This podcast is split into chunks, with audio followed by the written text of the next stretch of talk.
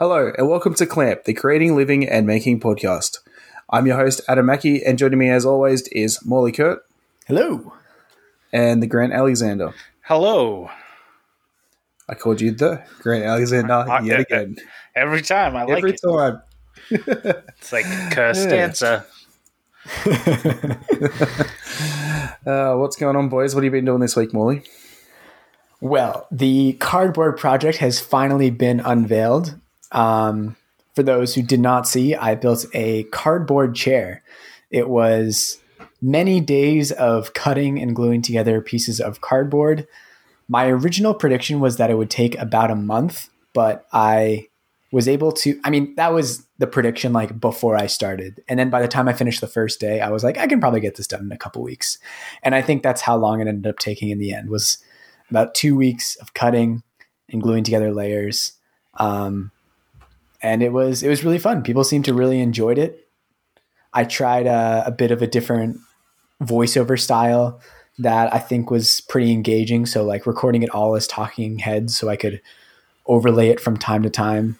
Um, I like that. thank you. Yeah, I think it works. How well. many how many hours do you think you have to make that chair? If you discount the like uh, prototyping stage and just look at it from if someone were to build a cardboard chair, had all the cardboard ready, how many hours?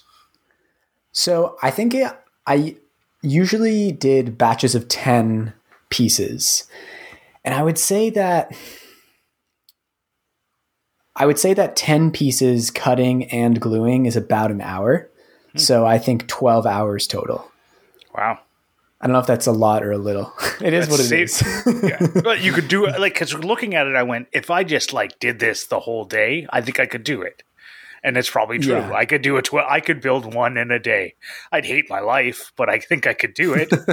no, but I, you know, I think this is the perfect project to intersperse while you're doing other things. Like I would never do this all in one day. That would be horrible. But it was really nice to like, you know, I'd like be doing some leather work and want to take a break, go and cut some cardboard, be doing some video editing, want to take a break, go and glue some cardboard.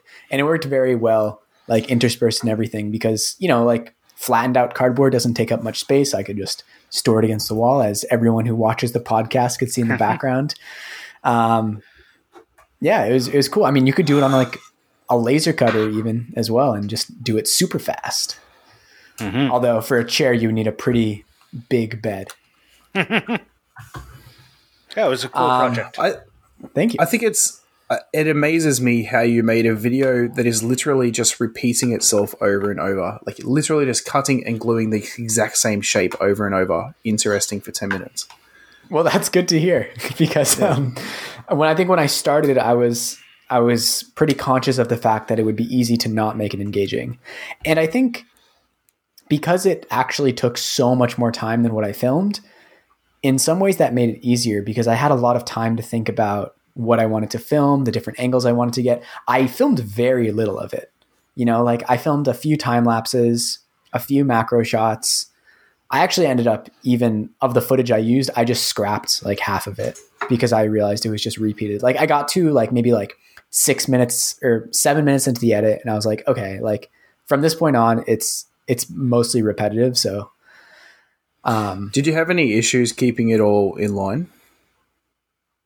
No, because it's all chro- I just shot it chronologically, dropped it into the timeline chronologically. No, no, no, no. The actual cardboard. I mean, like the layers.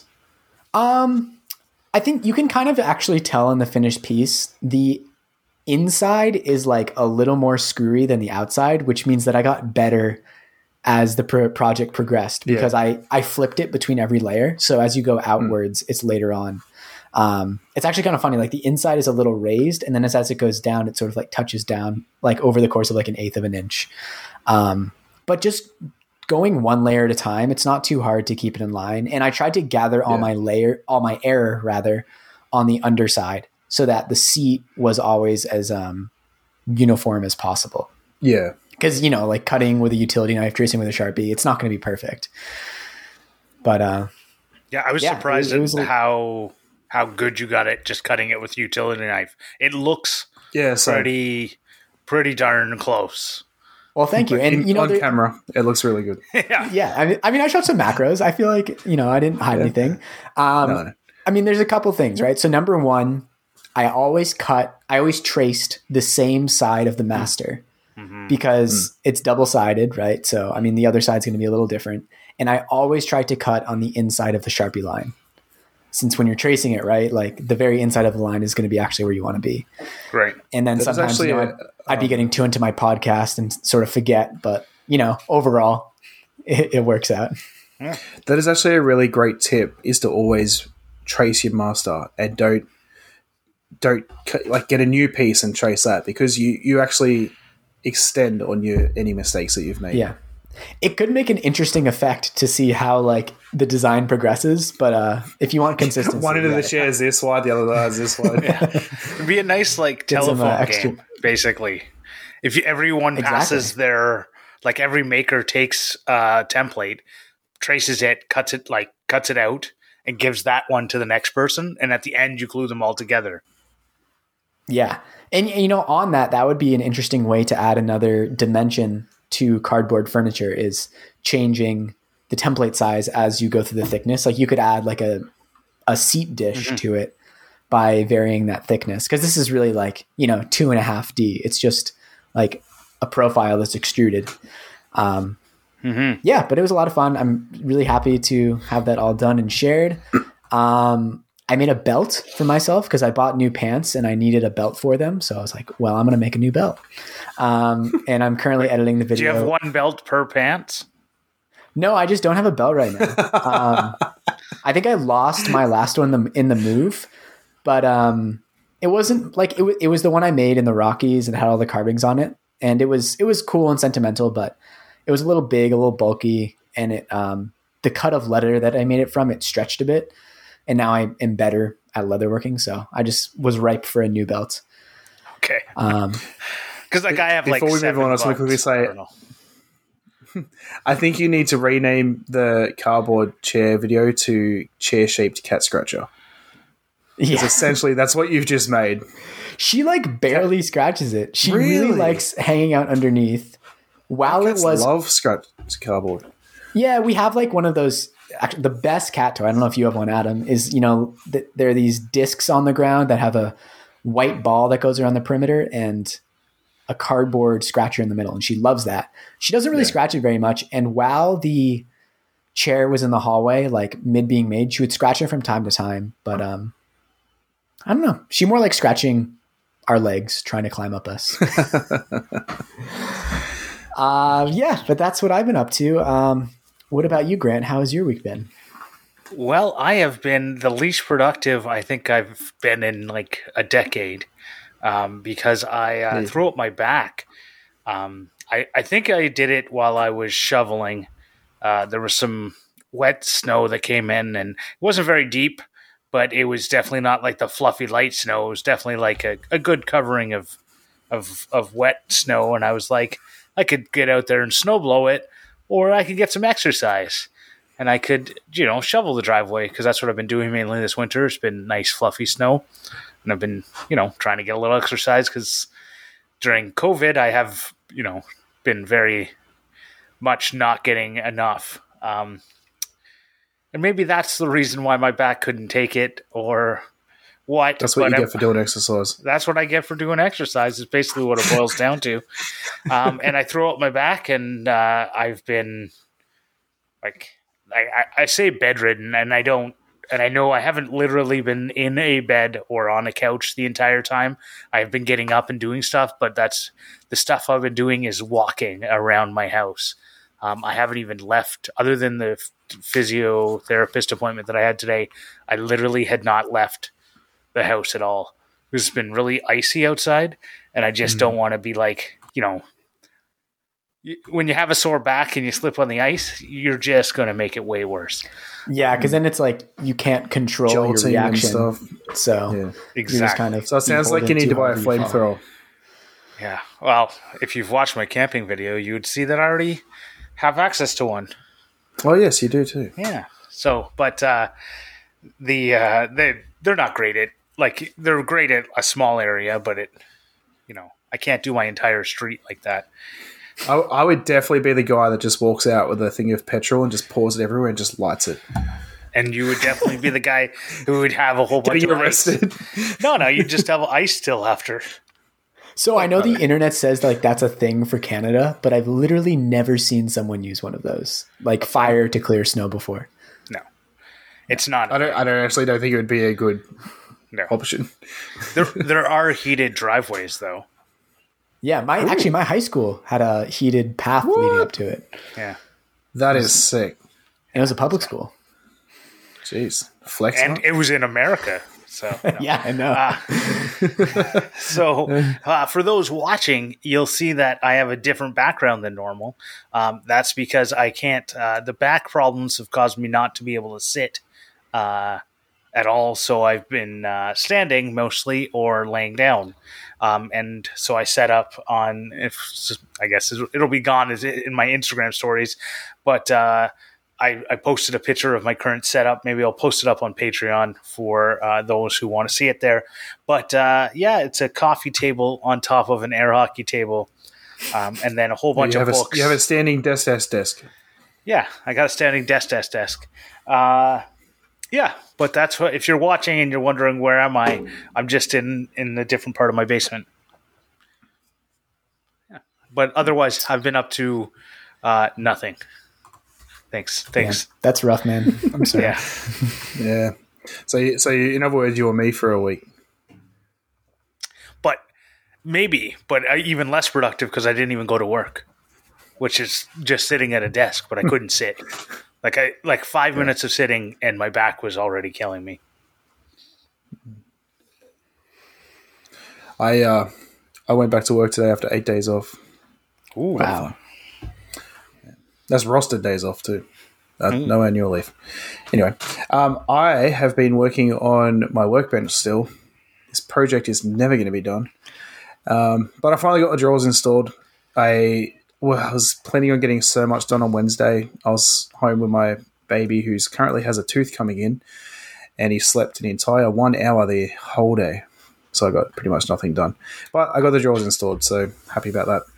Now I've got to do drawer fronts and, and all that. But in saying that, cutting out all the drawer slides, I blew up my table saw. I don't know. I don't. I don't know if like a bearing has popped or what, but it's making the craziest noise and keeps tripping my uh, power board. So, so that's not fun. So blow up is an Aussie expression for broke, right? It doesn't literally mean that it exploded. Is that not a like? Yeah, it's I- it's not something Is that not a say universal thing? Wow. Yeah. Okay. totally universal. But the first time you said it with on this podcast, I was like, "Wow, it exploded. That's intense." Yeah, blow up. just, I'm just clearing it up for the listeners. They might have the same confusion that I had. Okay. I thought Maybe it, it amazes me when I say things. Yeah, because every time I say thing and, and people don't like you guys don't know what I'm talking about, and like in the makers on Zoom and stuff, and it's just like I- I have no idea what is Australian and what's not in context of like phrases. Well, I think half of it is because when you're typing in Makers on Zoom, you don't proofread, so we have no clue Oh what yeah, you're saying. too. Yeah, You're like, I went Yeah. to Muckers the other day. What's Muckers? Oh my god, it took me forever to realize that that was McDonald's. I just assumed it was like a regional fast food chain. if you literally type in Macca's on Google Maps, it'll show you all the McDonald's Right. around you. Maybe or not. like Maccas.com, it'll take you to the McDonald's website. It's crazy. I'm, lo- I'm Well, doing it. Maybe only if you're in, maybe if you're only in Australia, but Yeah. No, they probably bought the domain.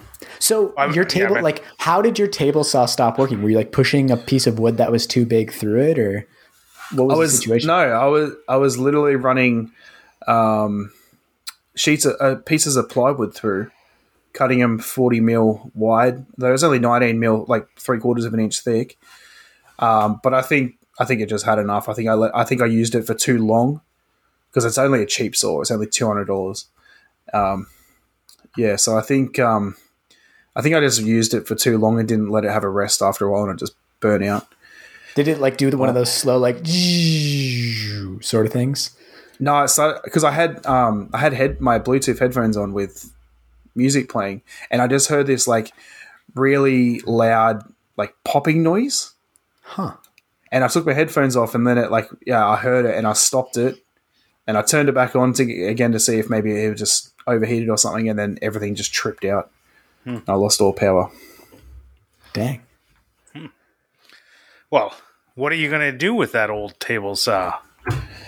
I have well, actually, um, I have no idea. I'm probably going to use it for. No, I'm probably going to use it for parts to help with building my workbench. So I'm actually going to night buy a, another table saw, the same one, because they're cheap, and I don't want to waste seven hundred dollars on a Ryobi one. Um, but I'll probably use it for parts like for mock up and stuff because my plan is to um, to actually integrate that into my workbench. So my workbench, so I'm to get rid of everything to do with the table saw except for the motor, the saw, and then like the lifting mechanism and the power, and then that's all going to be built into the workbench. Hmm. So I'll probably use it like because I can use all the buttons and everything, just the motor's blown. So I guess I can get everything ready to go and then just put in the new motor, I don't know. new one apart. I, I would probably Yeah. just get a nicer table saw, maybe a nice Ry- Ryobi one. Yeah, but they're like seven hundred bucks, and I just can't justify it. And like I, the way I'm building my workbench, it's go the fence and everything is going to be so much better than any job site table saw is going to be. So It's gonna. uh, I think that's gonna be really cool. I was just trying to poke fun at. I know. Plus, I think it'd be cool for people like to have that. I, I know that people love that whole homemade table saw integrated into a workbench thing. So I'm really trying to put a lot of effort into these this workbench like videos and stuff and and that. So Cool. I mean, But it'll at least be in good. that- Sorry, go on. Go on. oh no, no, go on, go on. I was gonna say it might be good for just you know like those replacement little nuts and bolts to attach That's what I'm the thinking too. Yeah. attach the blade, hold it in place. Those things that like might get sucked up by your shop vac one time, and you might accidentally throw out, and you'll have. Mm-hmm. Yeah, I was thinking that like I'll keep the riving the riving knife and stuff, and if it gets bent, I've got a replacement in that. Um, But yeah, in saying that, I do actually have a graveyard of like broken tools that I tell myself that I'm gonna do stuff with, but probably never will. Yeah. The scenery shop that I worked at, um, under one of the big assembly tables, they had a tool graveyard. And just when a tool Yeah. went, they would put it under there. And I wasn't there quite long enough to figure out exactly what the workflow is, what they do with those. But one thing that they did that was re- that I thought was a great idea is they took broken random orbital sanders, took off the Velcro pads, and then would use those to make hand sanding pads, which That's are so like cool. so handy Yeah, just to get like you know like knock off a little whatever that um, you know like a orbital sander will be too aggressive for and those those um, spiky sanding blocks the ones where it's like you take it apart into two pieces and you stab the sanding paper through it are just so annoying like just being able to have a velcro pad to put the random orbital sa- pads on is like so handy yeah. That was definitely a Jimmy DeResta like thing that he recommended in one of his tips videos. I'm certain of it. Um, was exactly that. He's like because he had so many Sanders from all of his sponsorship videos or whatever. Is but it, I when you said that in the uh, chat, I just thought it was really funny because the only thing that's ever broken on me on on a sander is the Velcro stopped sticking. yeah So it's like at the end of it, I just I would have had a really crappy, like just the the sandpaper would be constantly falling off thing. So I don't know, but I I do think that's a great idea. If you have a broken sander, why not? yeah. Yeah. It's tricky with I think with tools to find good uses for them once they break because a lot of times it's like the thing that makes them the most useful that breaks. Like if you look at like Matthias Wandel's videos, he will usually make tools from other appliances that are no longer functional, but the motor still works. But on something Yeah. like a table saw or a drill, it's usually the motor that will stop working. So Well, Well, one to- thing to bring talk about Matthias is he took a uh, 13 inch planer, like a lunchbox planer, and turned it into a jointer. So built Oh, a, yeah. like like turned it upside. So then he had a 13 inch jointer, which would be amazing because then your jointer and your planer are in the same thickness. Right? That's funny. Why aren't planers wider? It seems like they're always relatively narrow. or jointers. Yeah. Uh, jointers, I think it's because of the way, like, to keep the cost down. It's a lot easier with a jointer. I think it's just very difficult to get the two uh, planes to like be perfectly per like in line but offset. It's very difficult. And so the machining to get it wider, the wider you go, the better you have to have the machining. Oh, do the does the infeed and outfeed of a planer have to be at different levels because it takes off thickness as you put it through? Uh, of a jointer, yes. Joint, sorry, I keep saying planer. I'm, I'm this is probably really confusing for people. Yeah. I never thought Well, about even that even what you even what people think of even what you think of when you say planer isn't correct either because it's a thicknesser. Yeah. It's a thickness, thickness planer. planer, right? Yeah. Yeah. Um, And that's but a I would joint- say probably also planer. a safety a safety issue with jointer as well. If it's wider, you're going to be have more body over the top trying to put down weight and and what. Plus space takes up so much space. They take up enough space as it is. And I guess Yeah, the they take up classical use for a jointer as well is that with a jointer, you're usually only dealing with narrow, um, I don't know, passes, narrow bits of material because the glue ups, the glue up surface won't ever really be more than six inches wide unless you're doing something wild. Right. But Yeah. you need the thick. If you want to make something completely square, you need to have up, like two sides flattened on a jointer. So if your boards are more than six inches wide, then you need to have, you can't run them over your jointer unless you, there, there's ways around it. But it basically, you need to have two flat sides or else you'll get a parallelogram once you go through the thickness planer. Hmm. Hmm.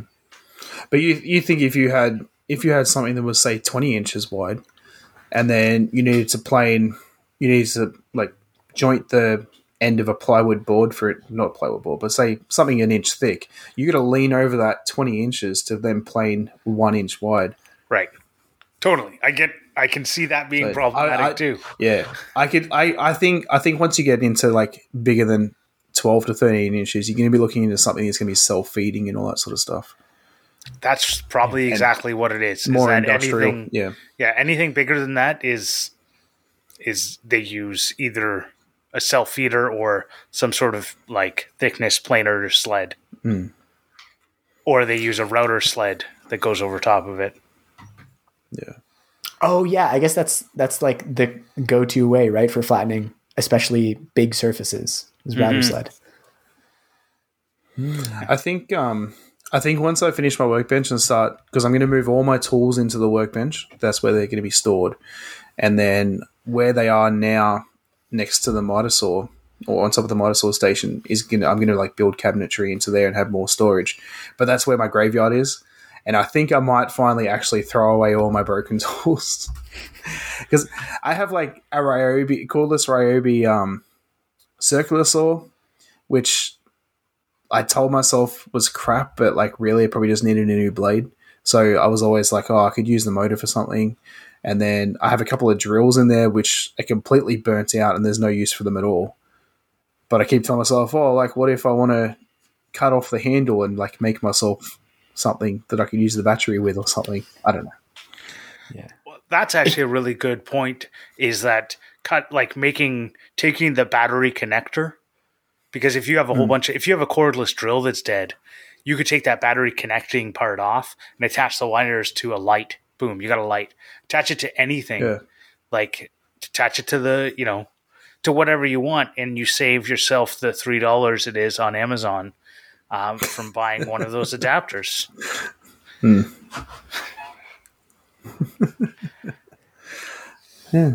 There's a, I mean, there's also this certain, you know, type of making that I used to be really into. is actually probably the first genre of maker videos that I got into. And I don't know if you guys ever saw the YouTube account. I think his name was Greek Gadget Guru, um, or Kipkay, and they were both really. Kipkay, I remember Kipkay. yeah, it was you know like hacking together like a little flamethrower in the body of a lighter, or like little sort of like miniature improvised weapons, like tiny crossbows.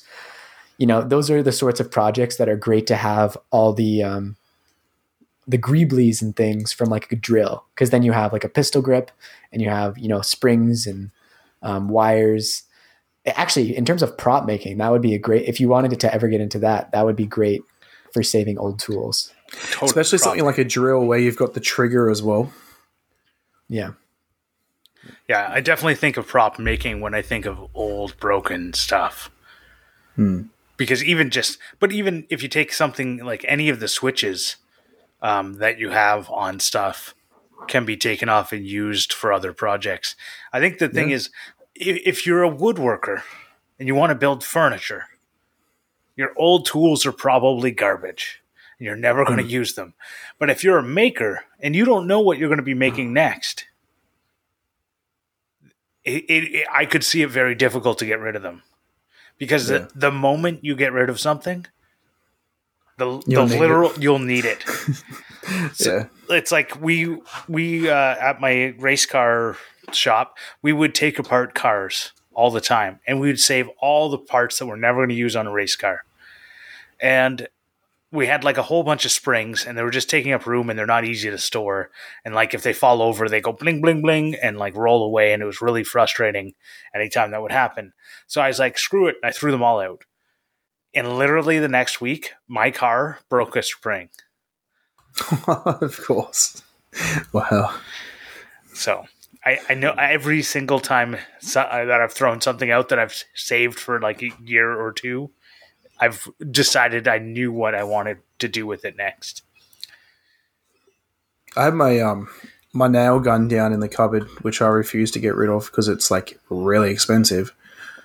And then keep telling myself I'll somehow fix that one day. I pulled it apart the other day. I have no idea what I'm looking at. Put it back together. Well, I mean, learned it's- something. it's- Yeah, exactly. It's a good educational exercise as well. But it's like a three hundred dollar gun. Like I don't know. It's just out of warranty, of course. I think you And know. then- Found out the hard way that all the tools that came with my um the thousand dollars I won off Ryobi are worth of tools. I found out they all didn't come with warranty, so that's that's fun. what? Yeah. Well, I mean, it makes sense. I didn't pay for them, but still, Yeah, I, I, I won't. I have won stuff and uh, gotten warranty on it because companies, generally good companies, who really care, what they they're giving away not to give it like they're doing it to try and give back. And if they give you a, a bum tool, they probably want to hmm. support you. yeah. yeah, develop a relationship that they might not, a market that they might not have otherwise gotten, mm-hmm. because you might not have ever even bought that tool. Sure. Well, yeah, that's tools I bought when I did that was tools I wouldn't buy myself. Yeah, Well, when we talk about fixing old or what to do with old tools, it reminds me a lot of how much harder it is now to get replacement parts. In Canada, it's very, very difficult. You pretty much have to order from the States. I know in the UK or uh, in the European Union, one of the two passed like a right to repair uh, bill, which basically made it so that manufacturers had to make spare parts available and had to make like certain things like consumer electronics they have to make them accessible. Hmm. Like you have to be hmm. able to get parts for the stuff. They can't be the only repair shop.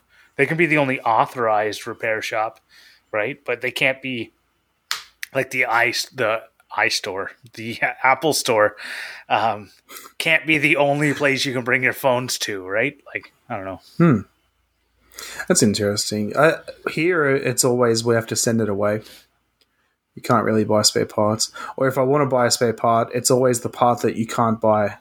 Like, it's not on their list. That that frustrates me so much because it's always like a single gear has gone, and you have to buy an entire motor assembly. Like, Which, I, yeah. I actually was just reminded. Actually, my um my orbital sander, the so where the battery goes in, like the two prongs that stick out that would touch the connectors, one of them snapped off.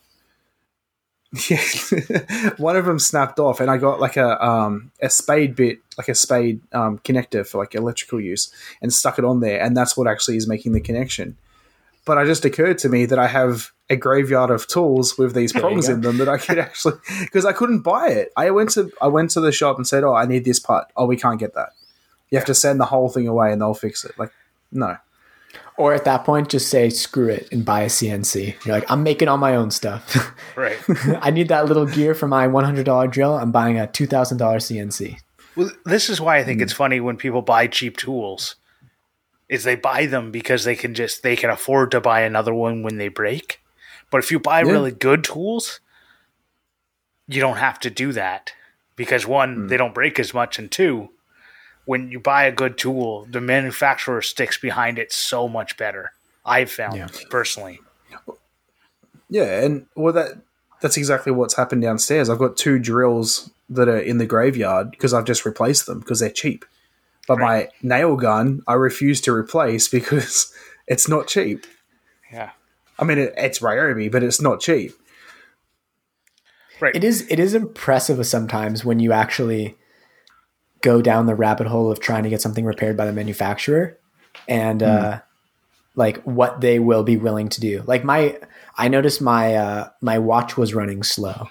Um, this is like a nice watch that like um, I got for graduating university. And I was like, this should this shouldn't be happening. This is a problem. So um, I sent it in because it was still under warranty, and they're just like basically restoring it to new, and then they'll just send it back to me. Um, Yeah.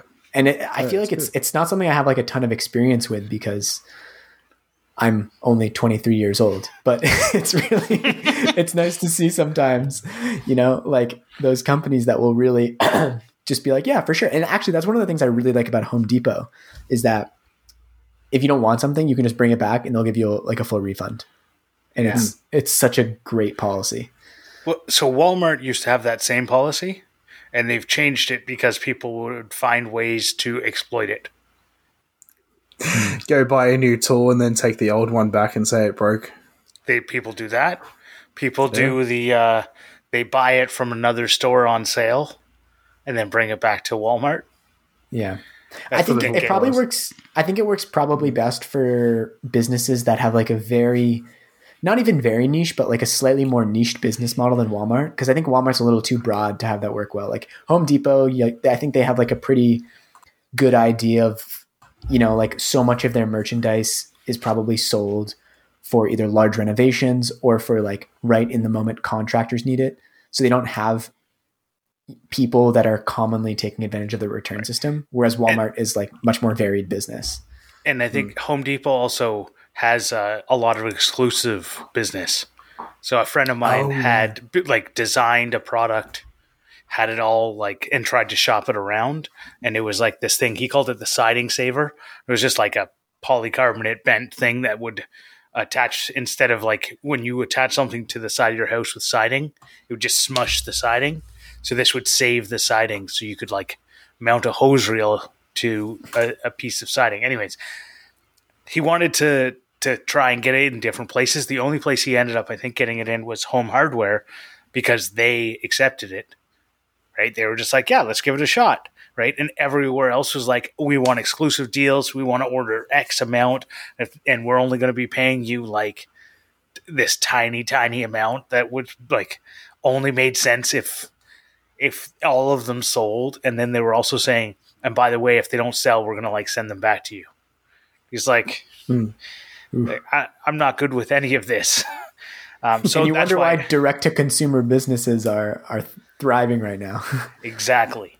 Uh, So that's there's good and bad about that. Like, uh, but I, I, it's the same. We, uh, I know a guy who builds uh, race car roll cages, and a big part of that is using a grinder um, to grind. Like you're basically just chopping uh, like steel tube, and he uses a lot of grinder work. Canadian Tire often has these grinders. I have one. They go on sale for thirty dollars, right? He said for like five years he was just kept buying like four or five of them at a time. He didn't care. He'd break them all, and then he'd bring them back to Canadian Tire, and they'd give him four or five brand new ones. Eventually, he said, "You know what? It's not worth my time to constantly be switching out these tools. It's better to buy good tools in the beginning." But I think that's the last I'll say on my rant about buy the best tool you can. Um, Yeah. whatever you can afford, buy the best, and then let's talk more about reusing old tools. I'll start off with saw blades. Yeah. Lots you can do with old saw blades. Right. So I've made a knife from one. Yeah, you made a knife. Shane, I sent him um, a bunch of different saw blades, and he turned them into a clock. Shane from uh, Flippin' Rejects. So you know, that's a cool way of using old saw blades. I know I put a bandsaw blade on my uh, tape dispenser. Yeah. Drill Yeah, bits that's- too. I mean, I've made a, when I was doing a little bit of spoon carving, I made a, it's called kolrosing uh, knife out of a drill bit. And it's basically just like a knife. It's kind of like a swivel knife for leather, leather carving. It has um, almost like an 80 degree angle bevel, like this really beefy bevel. And a drill bit is really good for that because it's hard steel and you have a ton of material to work with. So you can make this like really strong bevel. Um, and I've thought about that before with like making other sorts of tools like drill bit. You just have all this stock that you can work with. It's this big chunk of metal. So I, I've used drill bits for like if I ever have a an axle um, that I, I want to if I've ever want to drill something and then put a piece of metal in there, I just use the drill bit. Like on the tape dispenser yeah. again, I drilled a, I drilled a hole and then I used the drill bit that I used. I just went I you know I had a hundred of these for like nine ninety nine when they go on sale, so I just use the drill bit. Why not? And and if you have broken ones, that's great for that kind of thing because like resharpening a, a drill bit is a pain in the butt, especially if it's a Mhm. smaller one. Yeah. Yeah. I think this, I don't know if this is directly related to the topic, but I think it's an interesting point as well. I read this really interesting article recently um, about this woman kind of realizing how much stuff she had accumulated throughout her life.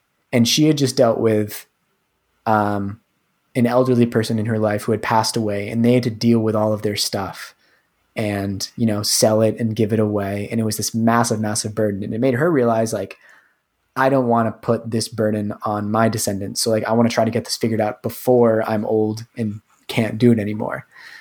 And it got me thinking a little bit about like I think something I've been realizing as I've gotten a little bit older in the fact that like buying something isn't simply just like I need this thing, I have it now. When you buy something, you also then have to like deal with that thing for the rest of your life and if you move and then you have to find a place for it. And I think, I don't know if, if you guys feel this way as well, but like getting more stuff, there's a lot of times a lot more burden to it than just the monetary aspect of paying for it. And I think one of the nice things about buying good tools is that the care that you have to put into it feels a little more justified because Hmm. Like I don't know if you've ever felt like uh, especially if you buy like a bulky cheap thing. You're like this takes up so much space, but I don't want to have to care about it so much because it's not even that nice. That, that's like me right now with all the wood that I have. It, it was literally free wood, and I'm like, what am I going to do with all this? Yeah. I'm, I have too much, and all underneath my old workbench that I have to try and get rid of is just a stack of wood. Mm-hmm. Well, it makes me realize why like my parents like there's been fights in my family before because you know, like one of my siblings has like a pile of stuff in my parents' basement and they're like you need to take this. And I and I'm thinking like like what's the big deal? You have all this space, but for them like they feel like the crushing weight of everything they've accumulated over their lives hmm. and this this little pile over there is like this unaccounted for thing that they just need like gone because it's this burden onto them. Right. I definitely have had that similar conversation with my father, who like lives in a four bedroom, two story house with him and his new girlfriend, and it has a two car garage attached to it and a four car garage in the back. And they're like, you need to clear out your closet. And my closet is filled with schoolwork that they saved. Like, like and I'm like, I don't I don't even know what to say to that. That you, I need to clear out my closet in the house I grew up in of stuff that you saved, so that you can have this, like you know, normal sized closets, more worth of storage in your house. Like it's just But he doesn't- me, I just go like, what is wrong? He doesn't mind the four race cars in the back garage. Exactly. Well, he doesn't. He doesn't. He. You know, it's funny. He has my de- my brother's like. uh my brother, when he was like, you know, 19 or 20 or whatever, built like a Fast and the Furious style car. Um, Really? Yeah, Mazda Protege 5 has a body kit and everything. Um, and what happened is during the winter, he had it parked in the garage, and I needed to use the garage because my clutch went on my car. So we had to, you know, because we're that's what we did. So we took his car out of the garage and we parked it on the in the driveway. And he had air suspension and everything. So he lowered the car down because you don't leave it, you know, you don't leave Yeah. it up um, especially in the cold, whatever. Anyways, he lowered the car down. We do the suspension work or the clutch work on my car. Get my car out of there a couple days later. He goes to put it back up. Uses the air suspension to get his car, lift his car. The body kit was frozen to the ground and ripped it off. Oh wow! And- oh no! He just never finished the car. After that, like the exterior was completely done. He had bought like two 15 inch subwoofers and like all these amps. Spent five thousand dollars on like car stereo stuff and never Oh my god. installed it because I need like he just wasted five thousand dollars on a paint job. I need pictures of this car. All right, well I'll find them. If you search uh, "too low MP5" on uh, Google, you should be able to find it. Cool. It- It's like, you know, when I was in uh, high school and me and my friend wanted to build a sugar rocket. I don't know if you guys know about sugar rockets, but it's basically like if you mix sugar and stump remover, I think, at a certain ratio. Stump remover is like this chemical that's used to dissolve stumps. Um, you can make a rocket engine out of it. So we spent like a weekend going to like the hardware store and going to a thrift store to buy an old blender so we could blend up this like DIY rocket fuel. And we gathered it all in a basement in my childhood house. And after that weekend, like we never touched it again. And it was this bin of like random stuff like PVC pipe, chemicals, this old blender. And I'm thinking back and I was like, I would never do that now because the thought of having like a bin full of all this random stuff tucked away somewhere and just taking up space like kind of makes my skin crawl. Like having moved, you know, like five times in the last six years or whatever, I'm just so much more conscious now of like the need to move things that I don't want to have to deal with that. And I think in some ways it kind of gets it's always a consideration in making stuff where I'm like, is it, am I going to wa- want to deal with this in like a year or two? And it, it's kind of good in some ways because I don't tend to get super attached to the things that I make. So a lot of times it's easy just to like give it away or put it on the curb or or sell it or whatever else. Um, but it's a consideration that I have that I, I definitely didn't as a teenager. I, think there's like the Jimmy DiResta. I'd rather have it and not need it than need it and not have it. And I think if you have the space, it makes a lot of sense. Um, but if you don't have the space, then it's very like you need to make decisions, and a lot of people don't. Yeah. And Yeah, and I mean, like me and Jimmy DiResta live in two different worlds right now. I mean, I'm sure he is in some ways. I would guess that in some ways he's thinking like I'm going to spend my rest of my life in this house, and like I don't know where I'm going to spend the rest of my my life, and it's definitely not going to be in this apartment. so it's like I am super conscious of like trying not to fill it up with things that I don't need because like an empty room feels really good, and like I want to preserve that feeling before it's filled up with stuff I don't care about. Hmm. Yeah. I don't know. It's hard because one day you'll go to grab something and you'll remember you sold it and now you need it. Or you remember you Yeah. rented it instead of buying it and you go, I really wish I had just bought that thing. The hardest for me is that you can just borrow tools. There's a like a lot of times at Canadian Tire and like different mechanics tools, you can just go in there and just say, "Hey, can I borrow a compression tester?" And they say, "No problem." And then you borrow it. And then you just got to bring it back within like or else they'll charge your credit card, right? So you bring it back the next day, you've tested the compression on your motor, you're like, "Oh, okay, it wasn't compression, whatever, bring it back." Hmm. It's free. but I still want to buy one because at midnight when I want one, it's not available. So it's that's like it's like it's a thing of convenience. You know, it's it's like owning a car. You don't need to own a car. Yeah. Taxi around, especially living in Toronto, you don't need to own a car. Taxi everywhere, Uber, uh, like rent a truck anytime. Like go to Home Depot, they rent vans. Boom. You like you never ever need a car, except for it's way more convenient. It's so convenient. It's Yeah. great.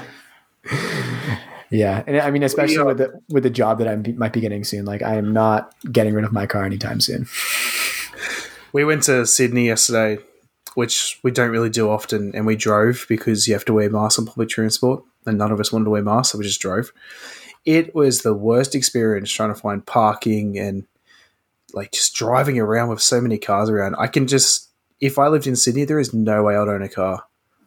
Mhm. It costs us fifty bucks to park for five hours. It's ridiculous. You would probably own a car for those times where you leave Sydney.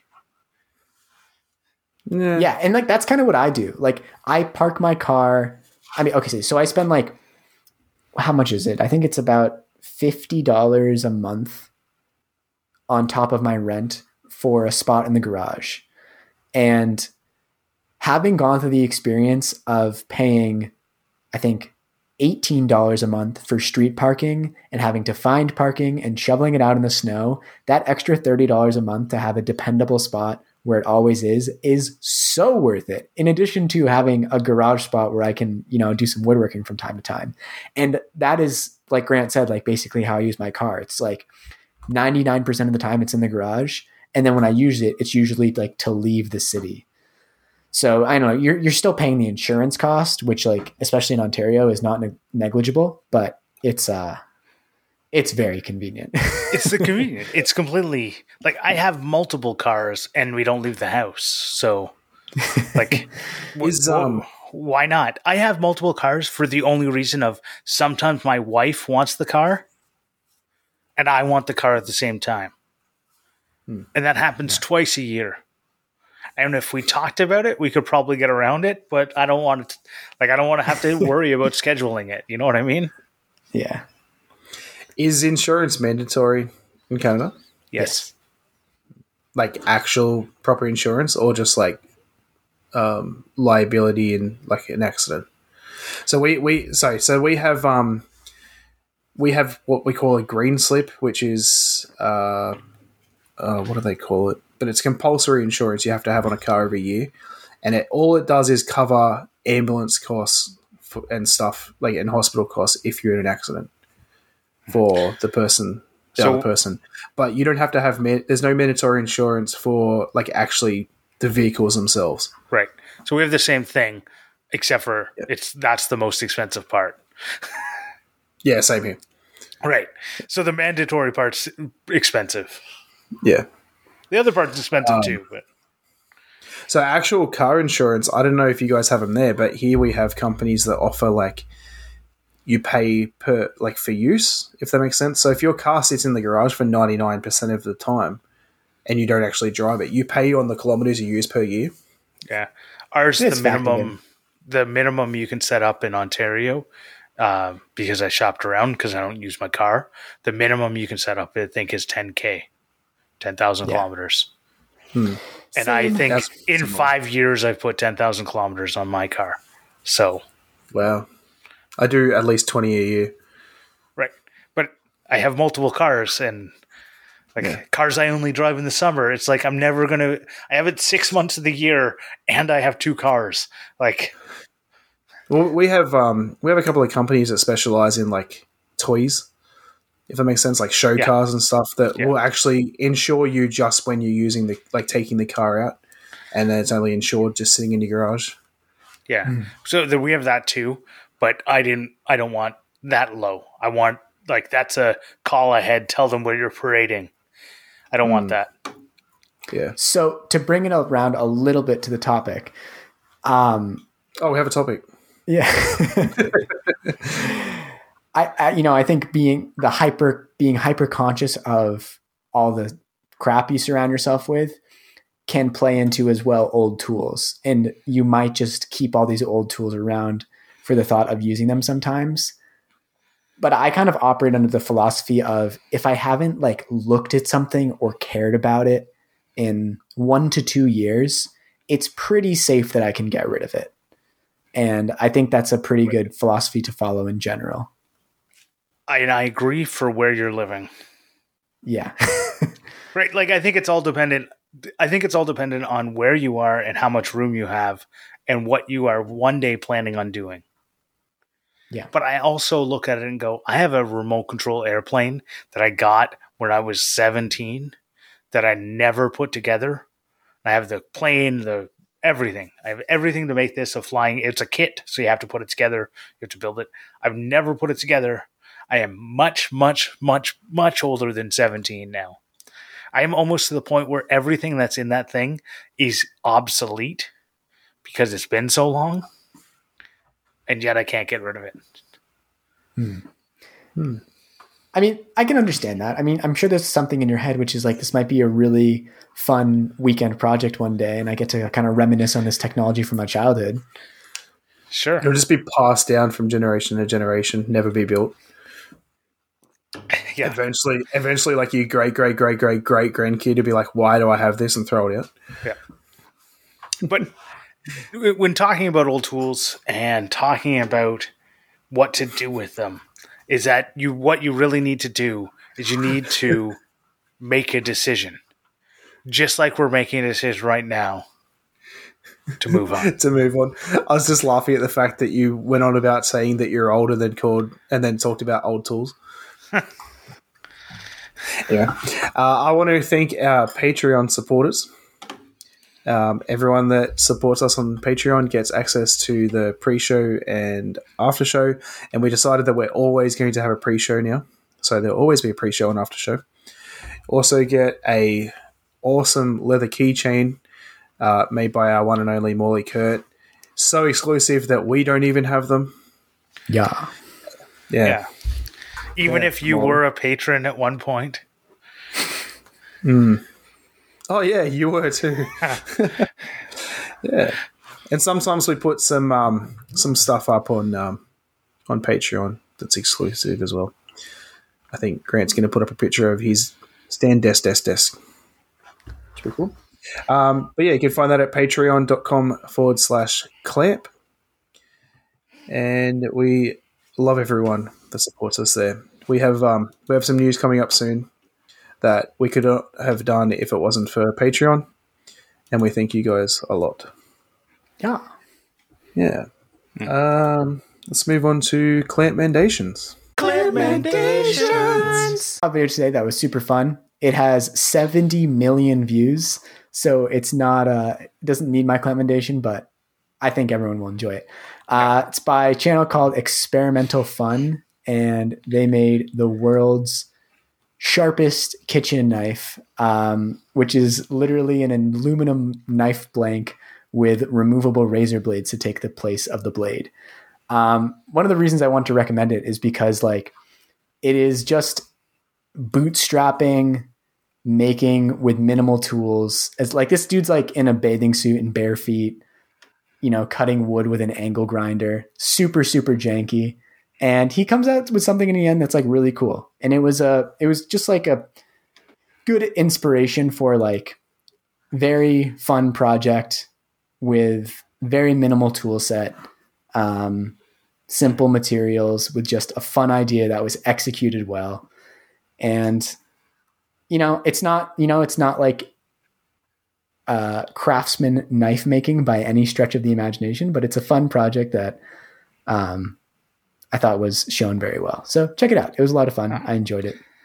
The way you talk about it makes me want to actually watch it. It has been recommended to me at least a hundred times. I have now clicked. I no longer want to see it because I hated the title. I absolutely hated the clickbait bullshit Clickbait. title because World's sharpest kitchen knife. It probably is though. I mean, it's razor No. blades. razor blades aren't the sharpest things.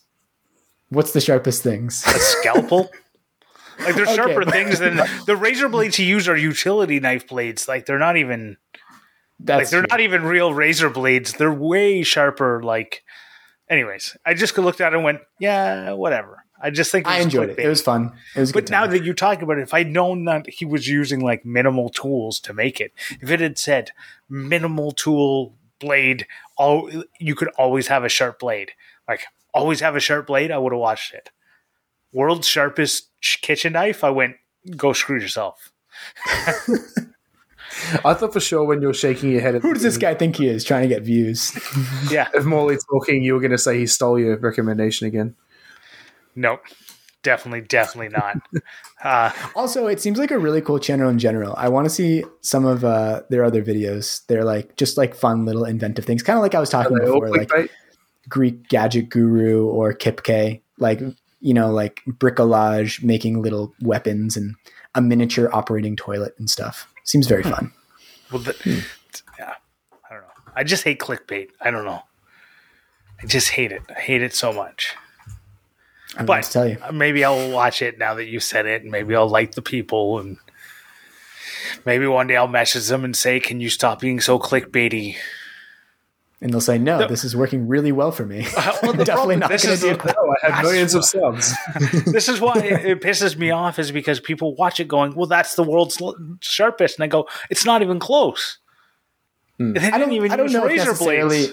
I don't know if people take hyperbole that literally. They do. Come, mm, come, You don't Like, know. I mean, it's QAnon. Come on. Yeah, but um, okay, that's a very specific, you know, But those those people exist. And They are clicking on it going, This is definitely the world's sharpest. And I go, like I could just make a piece of steel sharper than that thing. okay. I you could. But I get Grant- why they put it. What is your clammendation for this Ah, week? thank you for getting me out of that G rant. Um, my clamp mendation is a uh, is a video by Art uh, Mulder from Words and Wood.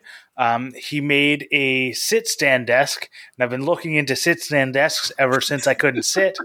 Um, and the, the what he actually did is something that I've wanted on a desk. Well, I have it on my current desk, and why I was I, I've been looking for inspiration and how to to do it on a sit stand desk for a while. And he made it so that there's little like wings, he calls them, but they're like pull out writing spots um, that you would have that just like disappear into the desk. And you can pull them out, and then you can write on them. What I use it for is that's where I rest my arm on, so that my arm always is uh, supported. So whenever I'm using the mouse, it's rested on this uh, little wing.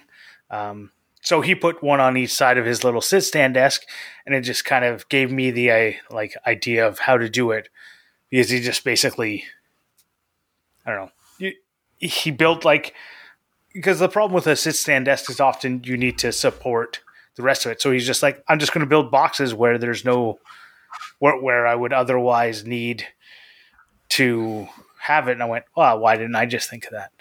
Just like a, a very simple solution to it, and I just went, I should have thought of that. Uh, my Clipmination, rec- yeah, Clipmination. I don't know why. I won't say that wrong.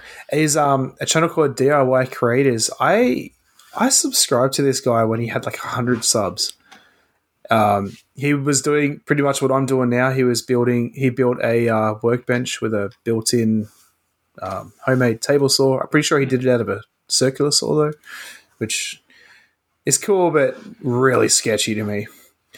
Um, but yeah, I, I don't know how I ended up unsubscribing from him, but found him again the other day. He was recommended to me. He has like almost three million subs. Killing Dude it. blew up. Yeah, yeah, um, yeah. And I just got stuck into watching his content again. He's uh he's really good.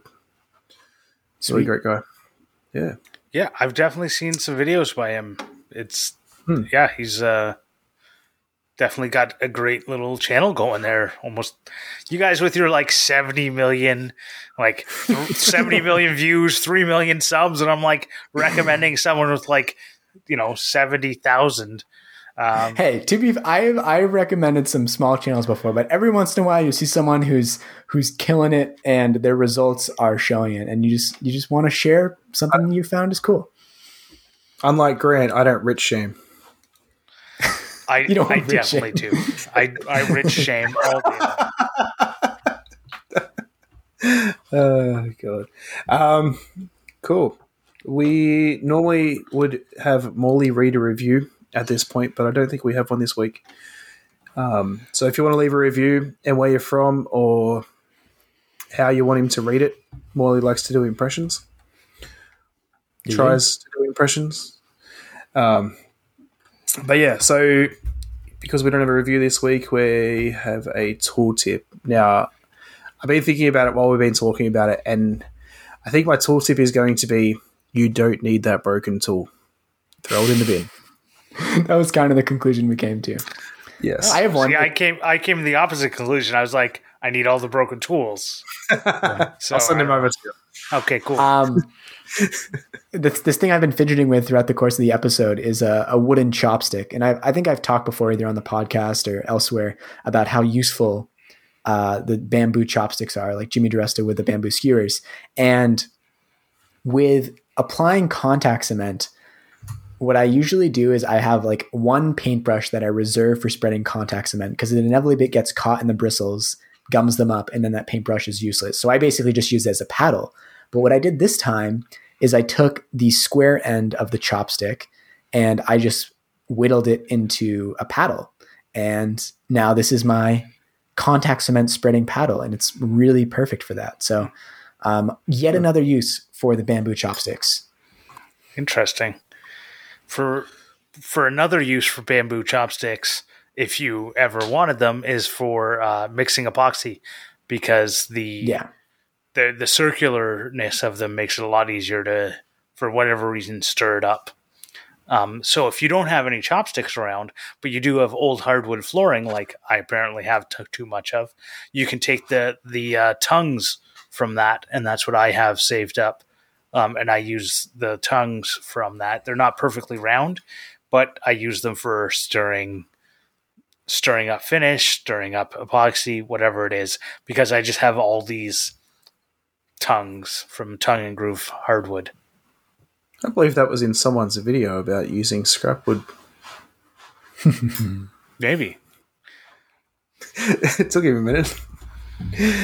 Uh, also, I want to thank the uh, TF Turning for the theme song that Morley likes to sing every time at the beginning of the after show.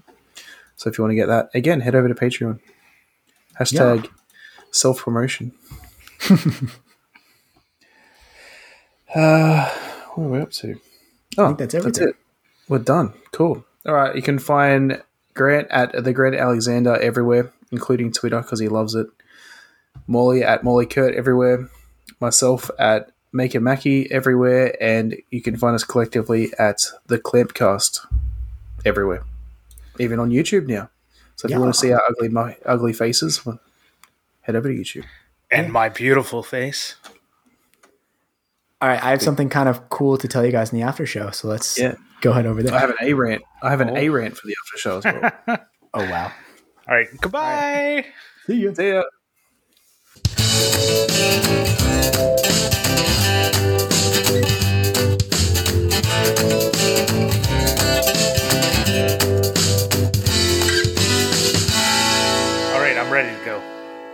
All right, let's Yeah. do it. Cool. Let me cough. what do you want to say, Grant? You turned off your camera. You turned off your camera instead of your microphone. Oh, you did I coughed. seriously? Sorry, Patreon. Wow. Uh, that's funny.